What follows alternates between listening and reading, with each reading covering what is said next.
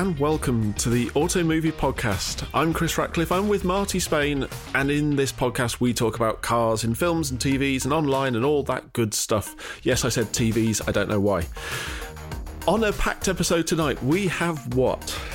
Oh, see, you're taking a leaf out of Tim Gray's book there, for listeners of Midweek Motorsport. We've got so much stuff on this episode. We've got a review of the Grand Tour's latest, A Massive Hunt. We have a quick chat on the last episode of Road to Le Mans Season 2. We've got a big list of viewing things for you to watch over Christmas after you've stuffed your face with turkey and Christmas pudding.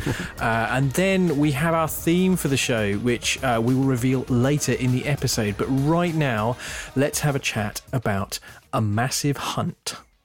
All diction very clear and well practiced in this episode. Yeah, that's because I had to edit the last show where I actually swore and then had to cut it. So hands up if anyone spotted that edit.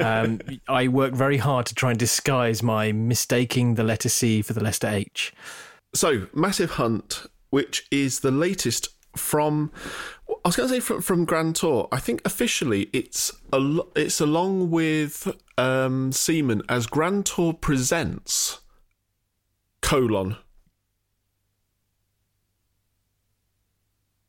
season or in season 4 on the Prime app and on the Prime website.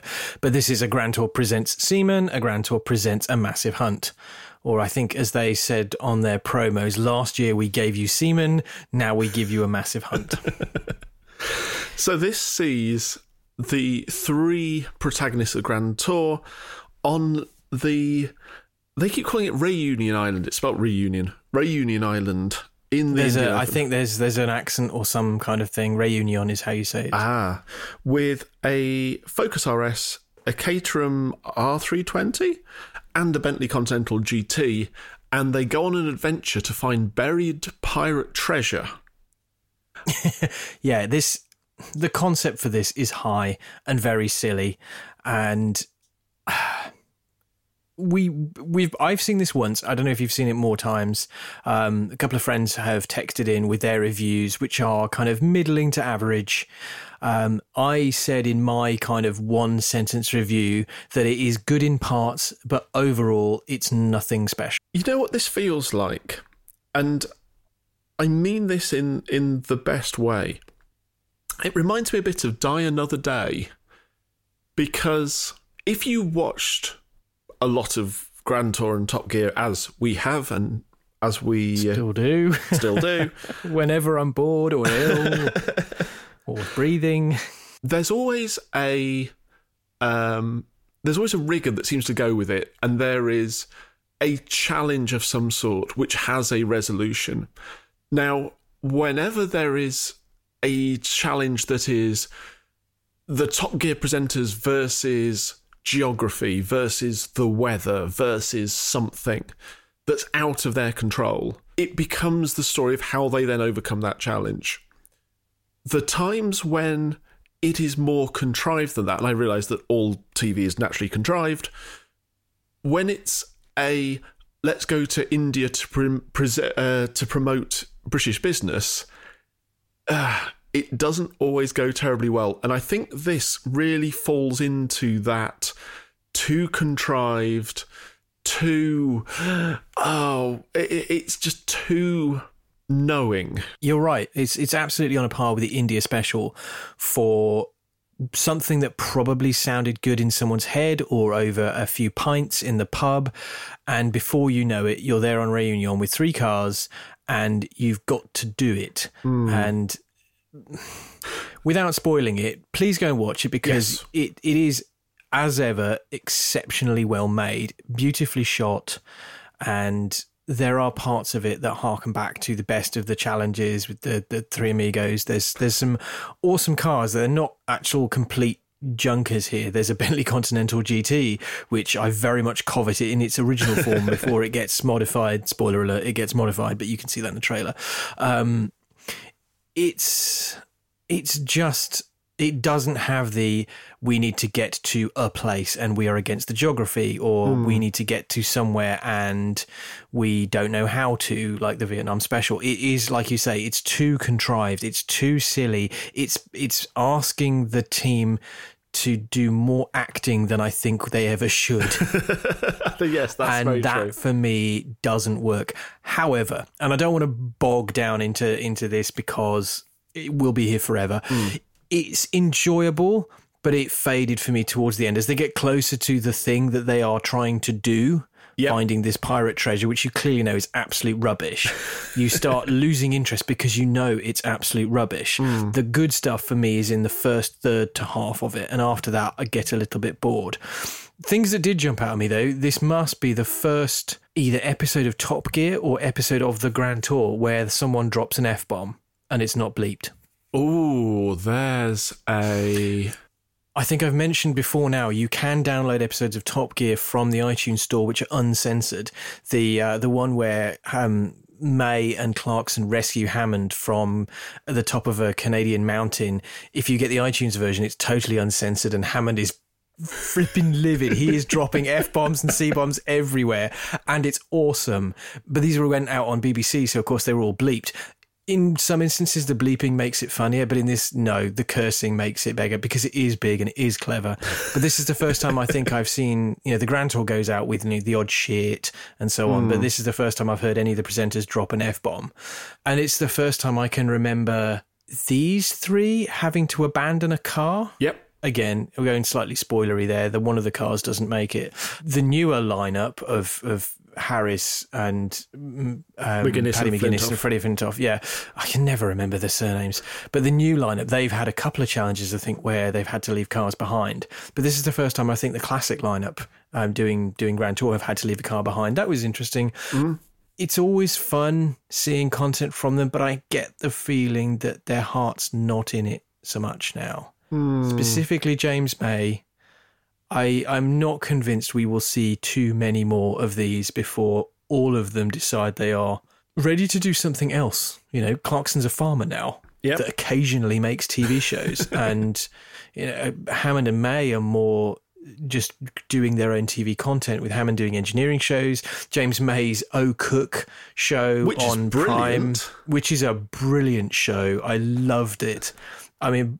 Of the three, when he's not doing car-based stuff, he's by far and away my favourite broadcaster because Clarkson doesn't do anything else, unfortunately. When Clarkson does something serious, there's a couple of his World War II feature documentaries that you can find on YouTube that are excellent, like really excellent. When he's being serious at a subject he's passionate about, he's brilliant. But he doesn't do it very often, presumably because he didn't want to or need to, and now he's too busy digging tractors out of mud. He is doing a show on Amazon about his farming escapades, which has been talked about, but there's no details about it that have, as far as I know, have come out. Which is called I Bought the Farm. Yes. Which is such a great title, and I'd love to see it, but perhaps it's, you know, it takes time to make this because farming takes time. We should also talk about, talking of Jeremy Clarkson's farm, the amazing range of merchandise you can get from Diddley Squat Farm.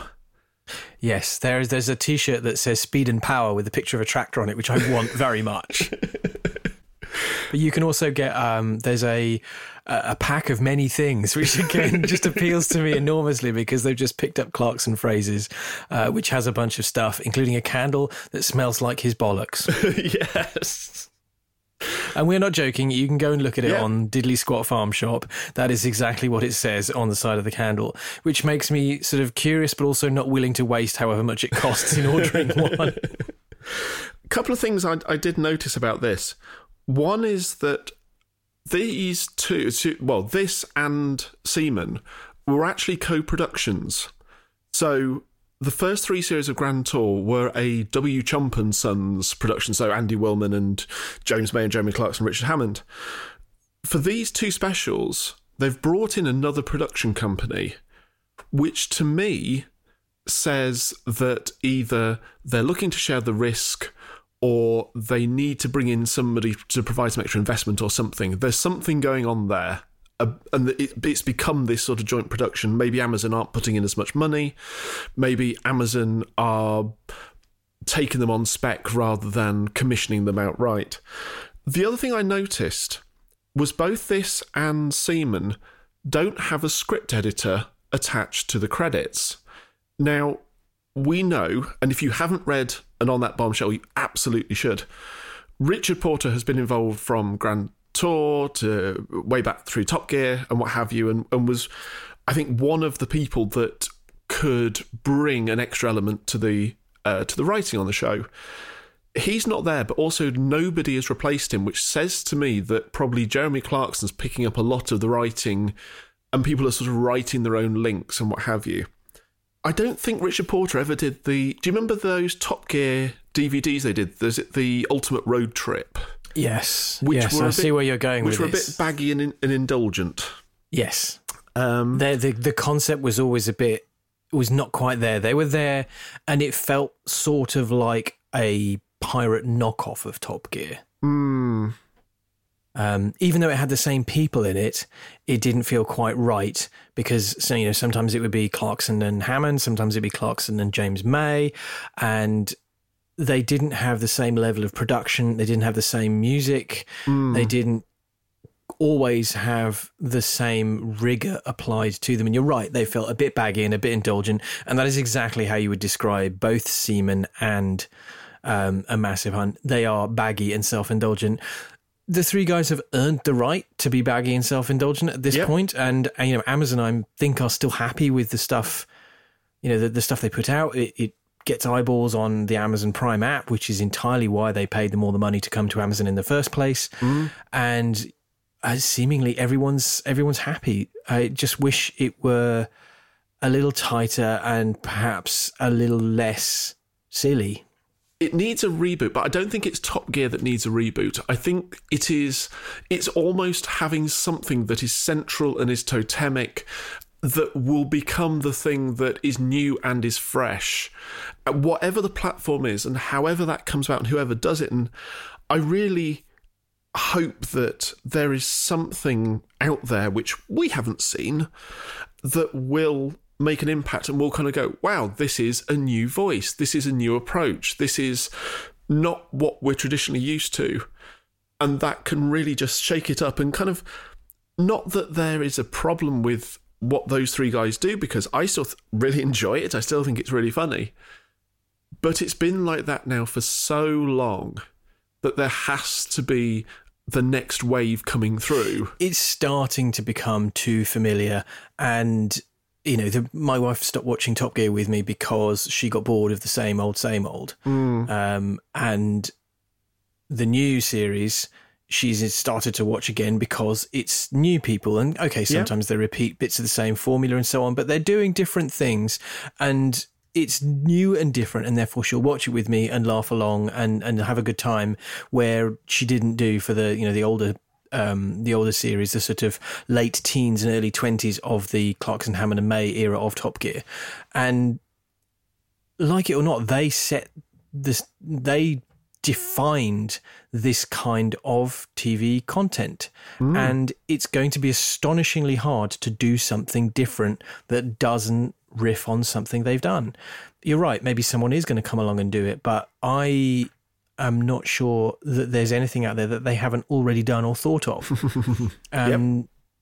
You know, that's why Car Trek was such a delight, because it was exactly the same as old Top Gear, but with different voices, with different likes and so on. But they stuck slavishly, and I think quite wisely, to the Top Gear format of a 3-car road trip challenge, for example. And that works really well. And I think the way forward is to take the old format but with new people, which brings us on to the big list of stuff that's coming out over Christmas and New Year for you all to watch, which includes Top Gear USA with the UK's Jethro Bovingdon. Hey, or, as he's in the trailer, Jethro Bovingdon. Isn't he just called The Brit? He is. No, it's very X Factor in the... In the voiceovers, it's brilliant. Is he called The Pro? I can't remember. It's The Brit, a.k.a. The Pro. Yes. I think they're trying to get a bit like The Hustle. I don't know. But it seems weird seeing Jethro, that we've kind of known for a long time from Evo and Drivers Republic and all of the work he's done, you know, both written and then moving to on camera, it's kind of weird to see him sort of in Hollywood land, as it were. But I am very much looking forward to Top Gear USA, the new incarnation. I like the old one with Rutledge Wood and Adam Ferrara and Tanner Faust. I've got a big soft spot for that era of Top Gear USA, but I'm here for the new one. It comes out on January the 28th? 29th on January 29th on Motor Trend, which we always tell people to get. I have actually let my subscription lapse because I changed my card and forgot to sign up for or forgot to change my details in the app. So I'm going to resubscribe to catch this. But there's also some other stuff that's on there that's worth checking out. The Pikes Peak On the Edge film that's there's a trailer for it on Facebook and we'll link that in the show notes, but that looks really good, a really fascinating look into what it's like to race at Pikes Peak. What else have we got on the Christmas list, Chris? We've got on ITV in the UK the Evo Car of the Year comes to a two-part documentary on ITV. It's the 22nd and 23rd of December, so it's, as we record this, it's next week, so it's in the run-up to Christmas. I think it's a 2 one-hour part documentary. That's pretty interesting because previously Evo have, you know, they've done the videos internally, if they've done a video at all. And some years they've not done it for budgetary reasons, and some years they've done it and they've been excellent. Some years they've done it and they've been less than excellent. But I'm fascinated to see this because presumably it's a behind the scenes documentary about the making of the EcoT, and this being 2020, there's all sorts of social distancing and all sorts of other things that change the way that these things go. You know, discussions can't be had around the bar with a pint quite the same way. And I don't know. I mean, I've been on road tests before and I'm very interested to see what this doc is like. I mean, 2 hours is a lot of content, but this year's Evo Car of the Year, which I think you can still buy, is a real return to form. I thought it was excellent. It's like pretty much half the issue. So if you haven't had the pleasure of catching up with the Evo boys recently, and you maybe fancy a bit of reading rather than watching, then please go and pick up an issue, because I love this year's one. It's gone into my collection of Car of the Year issues. I don't tend to keep Evo magazine because otherwise I'd have no shelves left, but I do keep the Car of the Years, and this one's gone on the shelf for future perusal. We've also got Car Trek have a Christmas special coming out, I'm guessing again on the Tavares channel. It is on Tavares' channel, comes out next week. Oh, fantastic. If you subscribe to motorsport.tv, there is a documentary called On the Line, all about the history of the Race of Champions, with various interviews and various commentary from sort of various people that have been involved over the year. I'm interested in that. I don't subscribe to Motorsport TV, but if they've got stuff from the old International Race of Champions, which was proper and had, you know, like rallying and all sorts, and was done over a much bigger course than some horrible grotty bit of tarmac laid down in a football stadium.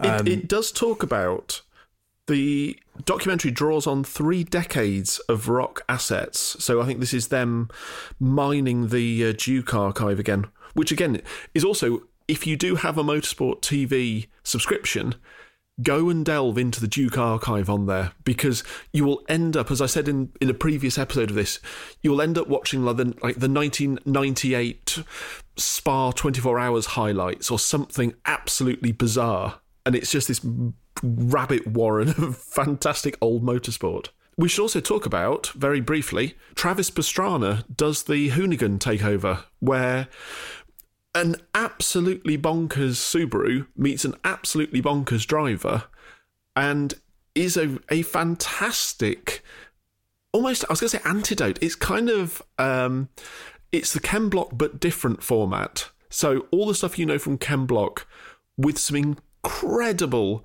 high-speed, rather bonkers driving in it, well worth a watch. This felt to me like a return to the original Gymkhana, the first one that Ken Block did with the first Impreza, where he's doing it in a hangar and he's whizzing around the airfield on, you know, really the thing that set him on this Gymkhana hoonigan journey, really. And this felt like a bit of a throwback to that, and I really enjoyed it. There's a bit of, you know, getting Red Bull involved with planes and other bits and bobs. There's a lovely moment where Pastrana gets a whole wheel off the edge of a dock, where Ken Block has kind of it just hanging on for grip, but Pastrana's like, no, I'm just going to hang the whole wheel over the edge. That was really cool. Although they showed it about 50 different camera angles, and I got bored after a while. And started looking for the GoPro to see where it got smashed. Yes, you can see it. I think there's actually maybe footage of the GoPro being hit by a spinning tyre. It's brilliant. It's well worth a watch. And like you say, it is a proper, enjoyable, just blast if you like cars going very fast, very sideways in a very, very noisy fashion. Oh, and the highlight is looking at the expression that Travis Pastrana wears at all times. Ken Block just had focus face. Like, he had the motor racing driver face of just focus, and he did not look faced by the stuff at all. Travis Pastrana looks terrified by all of it, even while he's, you know, pedaling the car and pulling the handbrake and everything. His facial expression says, I'm going to crap myself now. There's also a great behind-the-scenes video about the Subaru WRX STI that is built for the Gymkhana. 862 horsepower from a flat four. Some crazy movable aero. It's a wild-looking car, and I recommend having a watch of that if you're interested in what goes into building a car that will do those kinds of things. Speaking of extreme cars as well... Clunk, clank, there's a gear in there somewhere. Is this trying to engineer a link? Well done. Yes. This week saw the last episode in this season of Michael Fassbender's Road to Le Mans, I think it's called. Yes, I think I'm getting that name wrong. I think it's Road to Le Mans. I don't know. I watched it today. I should know.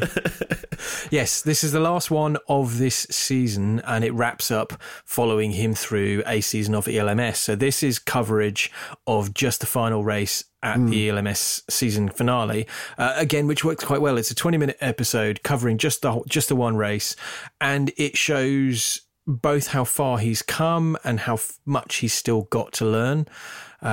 It kind of follows on from previous episodes where he's clearly come on a step from the previous year, but he's still got a lot to learn about racing at this level of competition. It's another great watch. He's still incredibly honest. I wish he'd stop taking his top off because he makes me feel so inferior. I think he's probably my age, possibly a slight bit older, but there's not an ounce of fat on the dude, man. It's terrifying. Oh. But yes, it's so good. I mean, my respect for the man as an actor is huge, but him putting himself out there and doing this is even higher. I cannot wait to see the next season. He's going to do another season of ELMS, which is absolutely the right call, because if you look at people doing this for a career, look at Michael Schumacher's son, Mick, coming through the junior formula. He does 2 seasons in a formula, doesn't really do too well in the first season, does way better and pretty much wins it the second time out. So while I don't expect Fassbender to win the GTM class in ELMS season 2021, I do expect him to get more podiums, to be more consistent, fewer mistakes, because he's got the databanks filling up with what it's like to do an hour-and-a-half stint, you know, what the car feels like as it changes balance, as the tyres go, how to deal a bit better with the LMP traffic, which is clearly a thing that I think he struggles with still, because he's only got a season, and that's what, 6 races worth of experience? It's just not enough. This year. He's on such a fast track that it's unsurprising that, you know, he's getting into these things. The last thing I'll call out about this episode is there's a brief clip of the pro driver in the car as compared to Fassbender, who comes in and he's had a bit of a stint, not a great stint. They cut to Ricard Leitz in the car, and he's far busier. He's hustling the car. He's pushing it and correcting it and correcting it. And he's far busier, and he's getting the time out of the car that Fassbender isn't. And that's just sheer confidence and experience that's doing that. And I found that was they don't dwell on it or anything. It just happened to be something I noticed from the in-car when they switch to the pro in the car, he's making it happen in a way that Fassbender just doesn't have the capacity and the experience to do yet. So I'm really looking forward to the next season. This has been a real treat across the second half of the year. If you haven't seen any of them, then please go and watch them, because they're really... It's come on a step from season one, and I imagine season three, because of how well this season's been received, hopefully, you know, season three will be just as good. One last thing before we move on to our main topic for the show. There was a story on Jalopnik just after we recorded our last episode, which are the most exciting car chases in films, according to science. I haven't read this. Tell me about the science, Chris. So... what some scientists did was they analysed the heart rate of 100 participants who watched the film's most exciting car chases and then ranked them in order. So they didn't watch the whole film, they just watched the car chases. And the surprising winner was Mad Max: Fury Road, which came in first place with an average BPM of the viewer being 85. Now... 85 to me doesn't sound terribly high, but then this is science. So just to go through the top five quickly, Woodley Quantum of Solace is in there. That better be at the bottom. That's a terrible car chase. The top ones, according to this, Mad Max Fury Road, Fast and Furious 6, Furious 7, Ronin at 4, and Baby Driver at 5, which there's a number of those where you'd say, where's the car chase? Like, not because there's no car chases, but which bit were you watching to judge against? Because certainly Ronin and Baby Driver have got multiple bits in. Anyway, it's science. We can't argue with it. So if you want to be excited, I think the answer is watch Mad Max Fury Road. Which I still haven't done. I think I actually have it on a 4K ultra high def disc to watch, but I was telling Chris just before the show, my 4K ultra high def player has suddenly decided to stop working, so I'm going to need to hope that Santa brings me a new one over Christmas. Anyway, let's get on to the theme for this week's show, and as this is the last show of 2020, we've gone for something nice and easy, and this comes from a text I received on New Year's Day 2006. Wow. And it was a text from my friend Del, who sent me a thing totally out of nowhere saying, what episode of Top Gear would you show to somebody who's never seen the show before to explain what it's about? And I can't remember what I wrote back to him at the time. I was hungover to the back teeth and I probably just went, whoa! But that has stuck with me, and I thought it was a fantastic question to pose, because it is not what are the best episodes of Top Gear, because you can do loads of lists of those. I could do like 5 or 6 different lists and 5 or 6 different eras. But it is, what are the episodes that you would show to someone who's never seen the show before to give them an idea of what is this show with three guys and cars about? And specifically, we're talking about the sort of classic Hammond, Clarkson and May lineup. And you've got to get in there the kinds of things that go and make up that particular era of Top Gear. So you're looking for things like 3-car challenges, races, modifying cars. These are the kinds, you know, to do things they're not meant to do. Those are the kinds of things that are recurring themes in the show. And you need an episode that shows the personality of the three hosts, that shows the interplay to best effect of the three hosts. It's not necessarily what is your favourite Top Gear feature, although of the episodes I've chosen, I like all of them. But it's a slightly different spin on the question, and you know we're feeling lazy because it's the end of the year and we've killed our brain cells by watching far too much Fast and Furious. So this was my challenge to Chris, and I waited until today to put my top 3 in the show notes, and I was really, really pleased to see that there was no overlap between Chris's episodes and mine. So none at all. I am going to ask you to go first. Just because I've been talking and I fancy letting you justify yours first, and we'll jump in on one another's. But yes, I have many thoughts about all of these, but why don't you give me the top 3 episodes you've chosen for someone who's never seen Top Gear? So one of the things I found really interesting with this was if you said name a feature name one snippet of an episode. There's so many that spring to mind. And as soon as you look at what is the whole episode like, you realise how variable some of them are. The first one that jumped to my mind was SUVs for towing caravans. Because, and I will justify this now because I feel like now I have to. So this was an episode that started with a 911. There was a singer review. There was Richard Hammond driving Lamborghinis very quickly and not on fire. And then you get to the meat of the episode, which was James May, Jeremy Clarkson have an airfield full of 2-litre diesel SUVs, which are all basically the same. And they have to find a way to whittle it down and find the best one. It's a great pick, this episode. And without going into spoilery stuff, most of the choices we have are from slightly earlier in Top Gear's run. So this is a good shout for one from the later episodes. Series 20 was in 2013. And this is hilarious from start to finish. It's one of my favourite later Top Gear features. I can remember watching it and just laughing. I'm pretty sure Richard Porter tweeted along with this. He did, because, yes. He gave us interesting background facts about the nice landowner that let them drag a pair of caravans around his property, leaving bits of them everywhere. It's such a good episode. He also tweeted things like Jeremy Clarkson had never been to a tip before.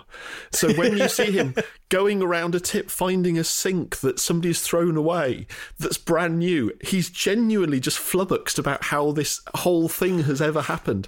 They've got another good Top Gear thing of the recurring gag about going to the tip and throwing perfectly good things away, where they go to a shop and then they buy a bunch of things which are ostensibly for murdering people. Because they say that's what caravanners do. Yes. Another Top Gear recurring thing, big thing on not liking caravanners and the fact that caravanners are all weird. And then they buy, like quick climb and plastic sheeting and axes. And then they take it all to the tip and throw it away. It's a great episode. It's a good shout for an episode. And to top it off, the star in a reasonably priced car is Steven Tyler. Rock and roll royalty. So as shows go, that is a pretty good one. From what I seem to remember, it was a pretty fun series. What's your number two pick? So my number two is the Brick Car 24-hour race. Because, again, look at the whole episode. You've got the Ascari A10, which had that great moment. And I've just realised there's another episode I haven't put on my list.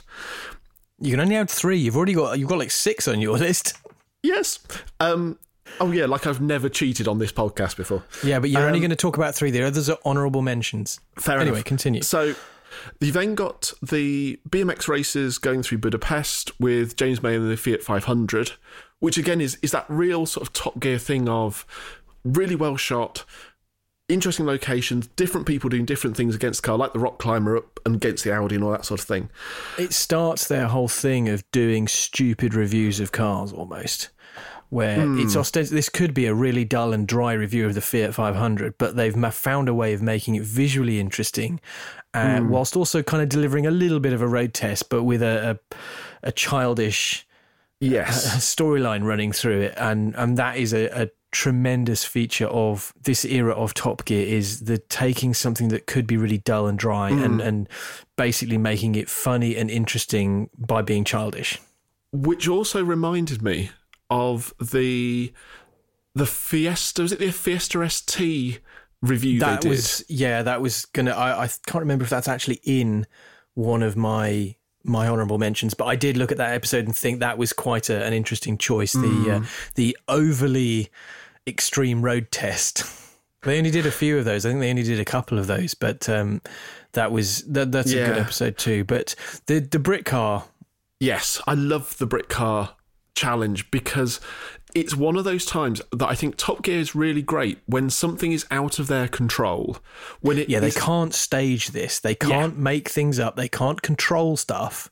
They can't script it in a way that sometimes they are accused of overly scripting things, see India Special, and sometimes things just happen, and generally the result of the things just happening can be better than the scripted stuff. I'm not saying always, because scripted doesn't have to mean they're saying the lines. It can mean we've arranged for a train for them to catch so that they get to the other side of Europe just in time for Jeremy to just be near them in a car when they're doing a race.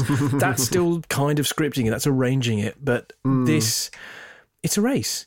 And it's no secret that things tend to go wrong in club races, especially for people who have never raced before and are driving an old BMW 330D. Which, because it's racing, must have sponsor stickers, but because of the BBC, they're not allowed actual brands. So there's that great moment where they've got Peniston Oils down one side and Larsen's Biscuits. So that when you open the door, it says arse biscuits. No, it says arse on one side and penis on the other. And there's that one moment where they're building the car that goes, well, I think it's Jeremy Clarkson says, like, I hope we don't look silly. And they've just got the two doors open with the words on either side. It also, again, has one of my favourite lines, which is Richard Hammond puts in the driver's seat while Jeremy Clarkson is installing the fuel tank with a hammer. And Jeremy goes, there's a problem here. It's like, what? Okay, imagine this is the race. And Jeremy tries to get into a seat that's in Richard Hammond's position. And he can't get his leg in. He's like, we'd have to get a saw. And Hammond goes, yes. It's like, okay, fine. I'll put in runners. I'll make it more boring. It's a great episode. And there's a joy in seeing how the race progresses for them. You know, drama at the beginning, drama in the middle, drama at the end. It's you couldn't have written it this way and hoped for a better result. So that's a great shout. What's number 3 on your list? I will go through some honourable mentions because I've got a couple. So the first honourable mention is from season 7, which is the Veyron versus Cessna. Oh, interesting. Challenge. I would have that's because you got that on your list. That might have been on one of mine because, as I said at the top of this feature, one of the defining sort of formats that they went to in this kind of mid-period run was the race, where Clarkson is in a car and Hammond and May are on some form of other transport that is not a car. And of all of the races they've done, this might be the most ambitious because Clarkson is in a Bugatti Veyron and Hammond and May are in a Cessna 182, which James May is flying. And they're going from somewhere in Italy? They go from... God, where did they go from? I was going to say Nice. Somewhere south of France-ish, and they are racing to the top of the NatWest Tower in London. Yeah. With truffles. Yeah, with stinky things. I'm surprised that you haven't put this in your top 3, because I'd say that's a pretty strong episode regardless. It is. My other honourable mention, which again so nearly made it, was from Series 11, which was the Nissan GTR review in Japan, the Daihatsu Terios doing fox hunting, but also it had James and Jeremy in their enormous old dictator limousines. If only for the bit where they're comparing the last bills they got for maintenance, and Jeremy gets one of his out of a box file, and so James May, and he kind of looked at it, but oh, what? I misread that. Did they buy you a Golf? Which, again, just... It's a bit too nerdy, I think, to be a good introduction because it is just two people indulging in their absolute passion. But I will, like the scene in High Fidelity, I will sneak in a modern classic into a list of golden oldies, which is from the very latest series of Top Gear. So this is Chris Harris, Paddy McGuinness and Freddie Flintoff building an electric... all-terrain ice cream van, which is also the episode where they had the insurance write-offs. So it's the humour's a bit different, but it's still that thing of building something preposterous, but also taking cars, doing something with those cars, modifying those cars, and then doing the Wall of Death drive with them, which is, again, is pushing them completely out of their comfort zone. It's completely... taking them out of anything scripted, and it is making it into something where they are just up against themselves in a challenge. And you get that thing like you do with Brick Car, where the fear, the celebration, the jubilation is all completely genuine because they're terrified and they're doing something where actually they can't be presenters. They have to just do the thing. And I think of all the modern series, that's one that is both very, very Top Gear, but also is that if somebody wanted to know what the new presenters like versus the old presenters, that's what I would show them as a kind of a high watermark for what the new Top Gear can be as well.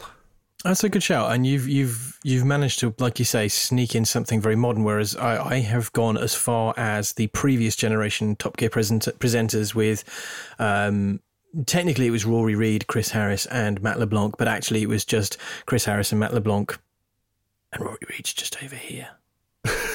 Just in the background, occasionally being told to do a feature on some dull EV. Okay, so a good selection there, I think, and you've got one final sneaking in, the Polar Special? The Polar Special. I think if you were going to say to somebody, here's a special that encapsulates, again, that Top Gear spirit, we will talk about specials another time because there's a whole other show in there. But I think for something that was just really, I think, a step into the unknown for them, that challenged them, was beautifully shot. I think it was the first ever episode of Top Gear to be broadcast and made available in HD. That's right. It's the first one I think they shot in HD as well. Mm. But I think it has that mix of schoolboy humour when they're seeing what the effect of frostbite can be. Yeah, the start stuff is very funny. But then you get this very real sense where they're driving across a frozen lake, and you can see both of them thinking, what do we do if the ice cracks and the car goes in? And also it's got the points where it's real, where they're both getting frustrated with one another because it's so inhospitable and it's cold and the car can't get over the terrain. It's a good special, and it did spring to my mind, but I have one that also involves snow that I would place much higher, which brings me on to my top three. I've got some honourable mentions as well, which I'll go through at the end, but my top three, by far and away, the episode I would show to someone who's never seen Top Gear before to tell them what the show is about, what the presenters are like, is the Winter Olympics. Season 7, Episode 7. It is the funniest episode of Top Gear by a country mile. I remember watching this the first time it was there, and I was properly crying with laughter.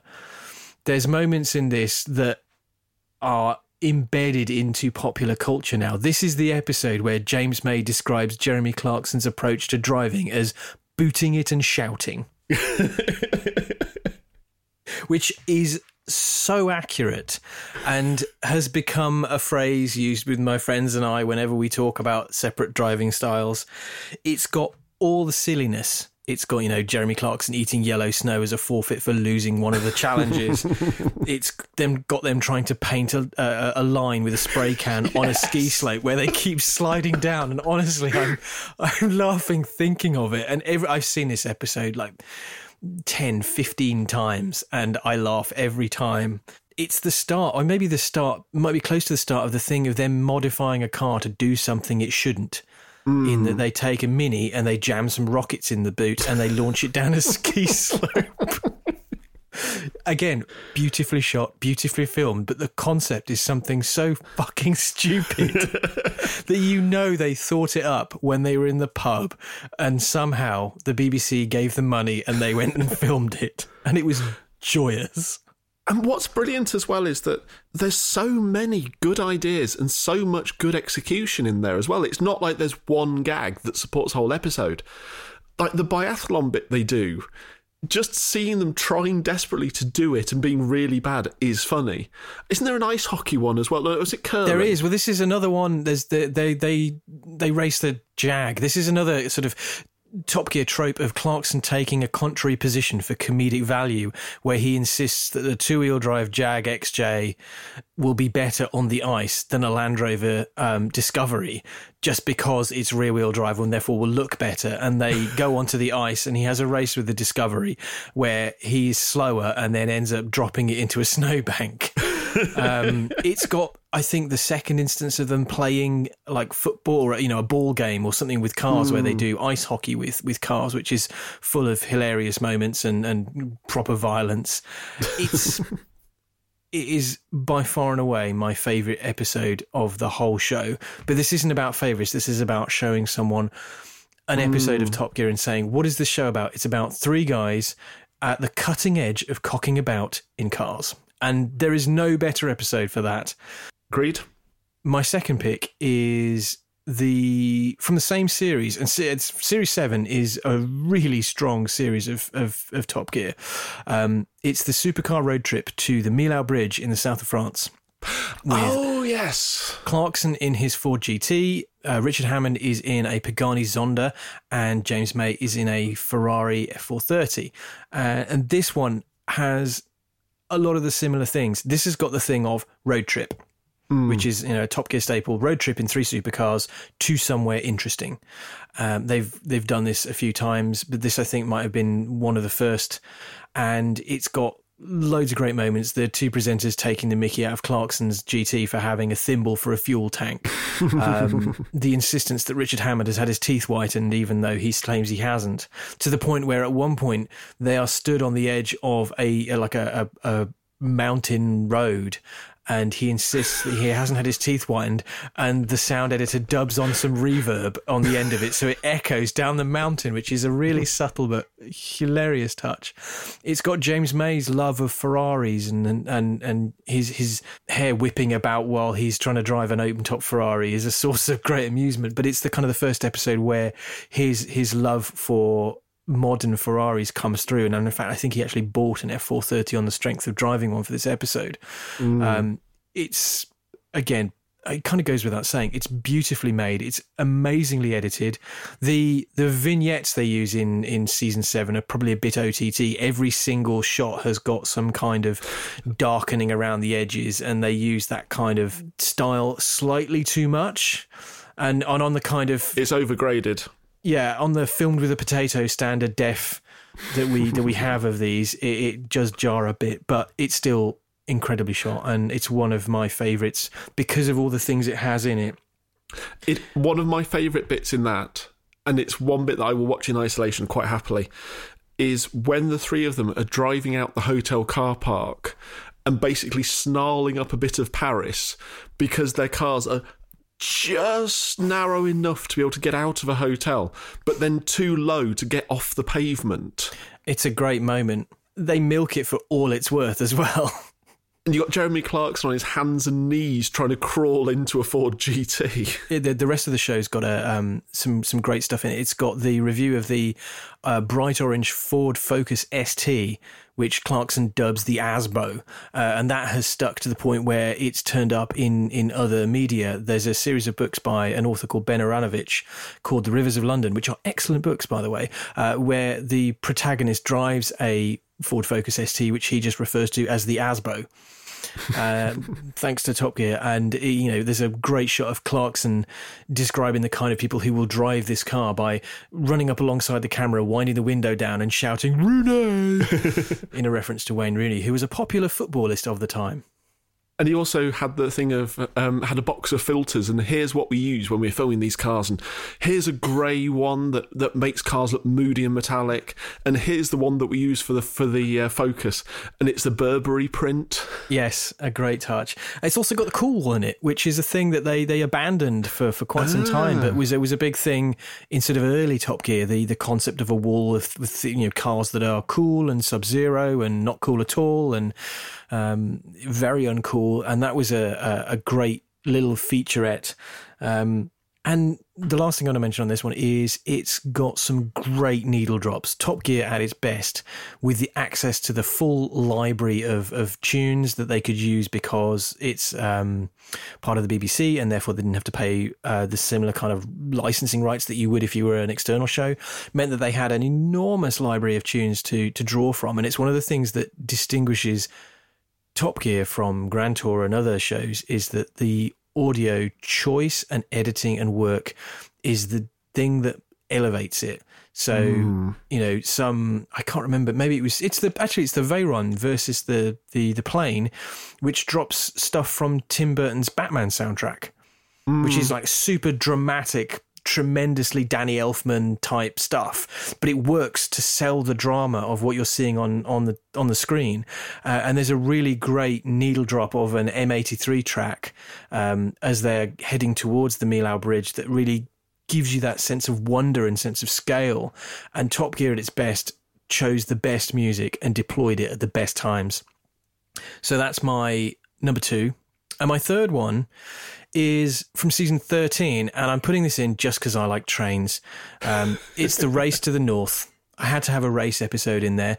This is when they are responding to the possibly fictitious question about what Top Gear would be like if it was filmed in the 1960s, and Clarkson says, well, it's exactly the same. And it's a race between the LNER Peppercorn Class A1 Pacific locomotive called Tornado, a Jaguar XK120, which was the fastest road car at the time, and the Vincent Black Shadow, which was a fast bike of the time.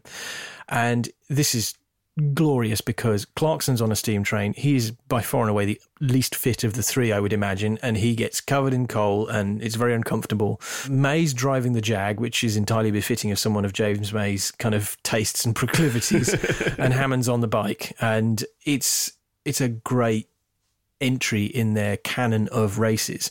But this episode's also got a fantastic review of the then new Lotus Evora, where, you know, a car that isn't especially well known, I think, outside of the UK, and is more of a niche thing that if you know why it's good, you want to buy it. But it, you know, so many people will go and buy Audi TTs and Porsche Cayman S's, and it's got Clarkson singing the praises of something like a British underdog, and I really like that. And it has possibly the best ever star in a reasonably priced car stroke guest. Yep. Michael Schumacher, disguised as the Stig. And there's a wonderful passage in Richard Porter's excellent book, On That Bombshell, which we all plug twice. He's not paying us, it's just a really great book that talks about Michael Schumacher's time on the show and specifically this episode. And I won't spoil it. Go and buy the book and read it because it's excellent. But, you know, just having Michael Schumacher being interviewed on that couch by Jeremy Clarkson and then doing a ridiculously fast lap in the Ferrari FXX of the time, which... I think cars have gone faster, but they haven't sounded as good. Yeah, good. That's a great episode, and I'm not just saying that because it's got steam trains in it. Couple of honourable mentions: season 10, episode 7, the British Leyland cars, which always makes me laugh because there's a moment where Clarkson says, "Which slovenly Brummie put this together?" No, which slovenly Midlander put this together? And I'm from the Midlands, and I find that funny. It's got another thing where that I don't know might be the source of the now probably played out line of the producers say that all British Leyland cars were rubbish, and we disagree. What that means is Clarkson thinks that they were all rubbish, but would like to make a program where he gets to show you how rubbish they are while protesting that they're not rubbish. See also the Robin Reliant episode in and around Sheffield. Yes, there's so many episodes where it's the producers have given us a thing, or the producers say that these are good, or the producers say, I really enjoy that trope. And for a more modern one, probably not quite as modern as yours, but one of my favourite episodes from the Rory Reid, Chris Harris and Matt LeBlanc era of Top Gear, short-lived though it was, is episode 24, season 24, episode 2, the US road trip in convertible supercars with Chris Harris and Matt LeBlanc driving two blue supercars, Lamborghini Gallardo and a Porsche Turbo S convertible, through 4 seasons in the USA. And I love this because this plays to Matt LeBlanc's strengths of being an actor and therefore able to deliver a slightly high concept line and make it work. And that's the thing that when you go back to the talking about the Grand Tour with their sort of slightly overblown concept of going down for pirate treasure, they are not actors and they can't sell a line and sell a concept in the way that an actual actor can. And this has a sort of slightly silly concept of going through 4 seasons in one film throughout the US. And LeBlanc sells it. It's so good. It's one of my very favourite episodes from that era. But there's some other good stuff in that show as well. It sticks in my mind for the joy those two seem to get from driving those cars and those things. It's got David Tennant as the star in a reasonably priced car. It's got Chris Harris drifting the Alfa Romeo Giulia Quadrifoglio, trying to repeat the BMW advert by drifting it through a polystyrene silhouette with the cutout of the car in it that takes like 3 times as long as everyone thought it was and ends with him doing it in the dark. It's a really good episode from that era. In fact, that series has got some good stuff in as well. There's a really fun and beautifully shot piece on the Aston Martin DB11 where they randomly disappear off into like Bond land, and Matt LeBlanc's Bond in the Matt LeBond, as he calls it, in the Aston, and Harris turns up in an AMGS class as Blofeld, and it all gets very silly, but it's so gorgeously shot. I do think that series will be one that is looked back on most fondly, because there's still a rawness to it. I think Chris Harris was perhaps, I may be being unfair here, but I think Chris Harris was kind of getting over the Chris Evans era, finding his feet within the show. But he worked so well with Matt LeBlanc, who going into it, you went, really? Joey? But actually, we all knew he loved cars. Yeah. I think we kind of knew, but he was so genuine, so enthusiastic, and so good at the studio links in a way that none of the 3 new presenters are. Even, you know, McGuinness comes from Saturday Night TV, so his stuff always feels like he's about to tell a joke. And Freddie Flintoff is not a natural at just standing up and reading from an auto cue or, you know, delivering lines. Whereas LeBlanc's been doing it all his life and he just sells it. And when he makes a mistake, there's a moment of genuine sort of nudging of Harris or whoever. I miss him on the show. He was so good, and I understand why he stopped doing it, but I really enjoyed his time on the show. And while I'm plugging that, the Bugatti Chiron race that he and Harris do across Abu Dhabi is another of their sort of two-hander classics, where Harris is in the Chiron and Matt LeBlanc is taking other transport and spends the whole time trying to invent a rhyme about the whole thing. Yes. Yeah, so good. Yeah, so good. So there's a bunch of episodes for you to go back and watch. You can catch most of the older Top Gear, I think you can find on Netflix. So I actually know this because, again, I was doing some research. Netflix have all the specials. However, they only go back to, I don't know what the number is off the top of my head. It's around about season 18 or 19. So the really early stuff they don't have. They just have the specials. Right, and okay. You will look at the listing and you go, oh, but they've got this, you know, it says season 8 or whatever. It's like, yes, that's because it's got a special in it. Special. So you might be able to get the Winter Olympics. You'll probably be able to get the Polar Special, but nothing else. In which case, getting the early episodes is going to mean either purchasing them from iTunes or finding some kind of hooky download, which, of course, we don't condone. Absolutely not. And the later stuff, I know for a fact that the Harris LeBlanc episodes are still on BBC iPlayer, and any of the new stuff like Chris's building an all-terrain ice cream van, that's definitely on iPlayer because that was only like a few months ago. Yes. Anyway, that's probably enough Top Gear content. Plenty to watch there over Christmas if you fancy going and having a bit of nostalgia. If I had to pick one above all of them, I'd say the Winter Olympics. What do you reckon? I would also say the Winter Olympics, actually. I think that is a great, great place to start. Winter Olympics, the best episode to show someone who's never seen Top Gear, if such a person exists. Right, let's get on to more pressing matters. What has Henry Catchpole been up to this week, Chris?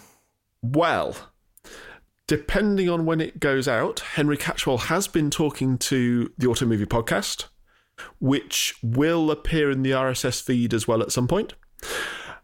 However, for Carfection, he's been driving the Volvo P1800 Resto mod by Cyan Racing, which, if you couldn't draw a Volvo P1800 before, and I couldn't, it is a stunning car, brilliantly updated by a Swedish racing team who, if I remember correctly, were basically the people behind Polestar before Volvo bought Polestar. It's a Polestar colour, isn't it, this car? It is. That lovely, not quite Mexico blue shade. With a yellow stripe, which I think was the same yellow that the Volvo 850 was sold in, that kind of dusky yellow. Oh, I love that yellow. I can't remember what it's called, but I've had a couple of Volvos, including not an 850, I had a V70R, which Chris and I will recall driving around the Nürburgring many, many years ago. And it was called the Flying Wardrobe, but the yellow ones, the 850R, were known as Flying Bananas for that very reason. But yeah, love those cars, and I really enjoyed this film. It's a cream yellow, apparently. Cream yellow, really? I always thought it was kind of a custardy yellow bit. Yeah. No, cream yellow, and the Volvo paint code is 607. Never knowingly under-researched. This is... So, yeah, if you don't know the car, I think the car looks beautiful. I think the way that it's been brought up to date looks beautiful. I think they're about 600 grand, and I want one. Of course. Really quite a lot. Right. So let's move on to our YouTube picks. And I have something a little bit different, and it will appeal to a percentage of you. My pick is a wheel review of the Fanatec Porsche 911 GT3R podium wheel by Fanatec. The reason why I'm highlighting this is not because it's a particularly great car film. It's not a great car film. It's kind of car related. However, the reason why I like it so much is, this sounds quite mean, if you have no interest in sim racing, at least watch the first 5 minutes or so, because it's from a channel called Sim Racing Garage. And what I'm about to say, this isn't a great introduction, what I'm about to say, I say absolutely with love and affection. And this is 50 minutes. 50? 50-minute video on a steering wheel. The reason why I picked this video, aside from the fact that it's a 51-minute video that has 5 minutes of actual driving at the end of it, is because... It's not even real driving either. No, it's pretend driving. The guy who presents the channel is a guy called Barry Rowland, and he has done so many of these videos where bits of kit and tearing them down and using them and all that sort of stuff. But he's an older gentleman with kind of long hair. He has like a Madonna stage mic, if you know what I mean. One of those kind of that clip round your ear and is like really close form fitting. And he has a voice like Handsome Dan from Wayne's World. It's all proper like this. Here I am with the new wheel from Fanatec. It's the 911. But it's just his voice. And it's just such a perfect little moment that I thought, I was watching it thinking, I have to share this with the world, because it's just fantastic. The fact that the internet allows you to create 50-minute long videos about a pretend steering wheel. I'm going to have to watch some of this. I'm not going to watch 50 minutes of it, but I'm going to have to watch some of this. But what's your YouTube channel? I'm going to cheat, because the Smoking Tire, Matt Farah's channel, who do lots and lots and lots of great stuff. I'm sure we've mentioned them before. If we haven't, go and check them out. Matt does a series he calls One Take. So these are, he gets in the car, drives it for sort of 15, 20 minutes and posts the video. What he's been doing recently is Porsche have shipped over 5 GT cars to the US, taken them to the LA Porsche Experience Centre, and Matt's doing a series of videos of each one of these cars. So he's done a whole video on the 996 GT3 RS. He's done a video on the 997 4-litre. And a lot of these, well, certainly the 996 you couldn't get in the US. So it's his literal first impressions. Go and have a look at the Smoking Tire channel. Go and watch these, because it's really interesting having somebody going through all of these cars that are iconic on a circuit, so you can kind of rev them out a bit and you can put some load through them. And Matt's just really, really good at getting into a car for the first time, remembering the facts, talking about the experience, and they're just really enjoyable. And there's going to be 5 of them across 5 of Andreas Preuninger's best GT cars.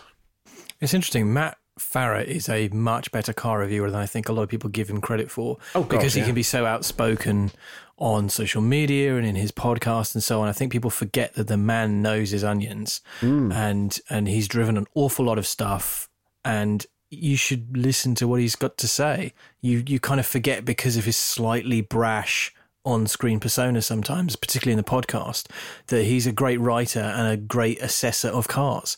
So yeah, definitely worth a watch, definitely worth a listen to his podcast. We should also just talk about Matt Farah. The VinWiki video that he's been put up recently with him talking about an ex-business associate and a Ferrari 430 Scuderia, for 2 reasons. One, again, it shows how great Matt is at telling a story, because he's just fantastic at that. And 2, for his Chris Harris impression at the end, which I texted Chris about, going, Farah does a pretty good Harris at the end. And he does. He does a fantastic Chris Harris impression at the end. And we'll link that one in the show notes. That's not actually my video pick for the week. My video pick for the week is something I sent to Chris that I think I just randomly saw on YouTube, which is the None More Black Mitsubishi Evo, where somebody paints a Mitsubishi Evo in a paint that makes it suck in all known light to the point where it looks like someone's photoshopped the car. Now, they don't show a great deal of this, but it's just the weirdest thing. It really is just strange. Just go and watch the video. I can't really say anything more about it other than go and look at it and think, what the hell did you do that for? And why would someone make a paint like that? But there we go. And my channel is Gordon Murray Automotive, because this is a very new channel. There's like 6 videos on it. But this is basically where they're showing vlog episodes of the build of Gordon Murray's new T50 Super Hyper Wonder car. And it's being presented with Dario Franchitti, four-time IndyCar champion, Indy 500 winner, and general well-known petrol head. He's done commentary for Formula E. He's generally a good guy, although he wears some questionable clothing choices in these videos. I think T-shirt tucked into jeans, that's not a good move. Even if you're as fit and trim as Dario is, it just looks wrong. If you've won the Indy 500 and raced an MX-5 at the Race of Remembrance, I think you're allowed to wear whatever you want. That's fair. But this is, it's a bit more lo-fi than you might expect from these. I think they're kind of possibly finding their feet. But if you want an insight into how a supercar is created from the ground up practically, there's some really interesting insights in here. And I can only assume that Dario has his name down for one of these cars because he's getting such astonishing access. So yeah, if you want to see how the T50 is being made and what makes it special and different from all the other super hyper mega cars out there, then check these out, because I think you're getting more than those little walkarounds where everyone was kind of kissing Gordon Murray's ass. This is a little different. There's still a bit of ass kissage because people don't seem to be able to resist doing that when Gordon Murray's around, but there's some really interesting insights in here. And with that brings us to the end of 2020, the last episode of the Auto Movie podcast for the year. If I could beg you to go and give us a nice review on your podcast repository of choice. If you've enjoyed the show, tell your friends to come and check the podcast out so we get more people listening in 2021. That would be ace. Thanks very much for listening across what has been quite a trying year for everyone, I'm sure. It is. And I think at one point this year, we weren't sure if there was actually going to be any car content to talk about. No, I can recall like April, May, where we're just thinking it's getting very thin on the ground at the moment. We're going to have to go straight into the film choices.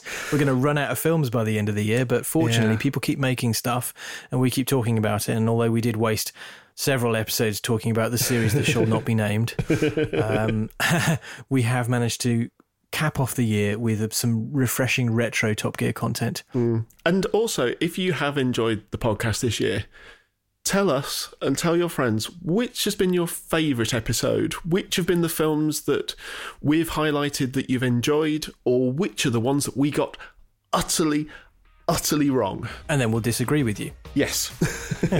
Right, I'm off to go and grab my bag of many things ready for Christmas. We'll see you in 2021.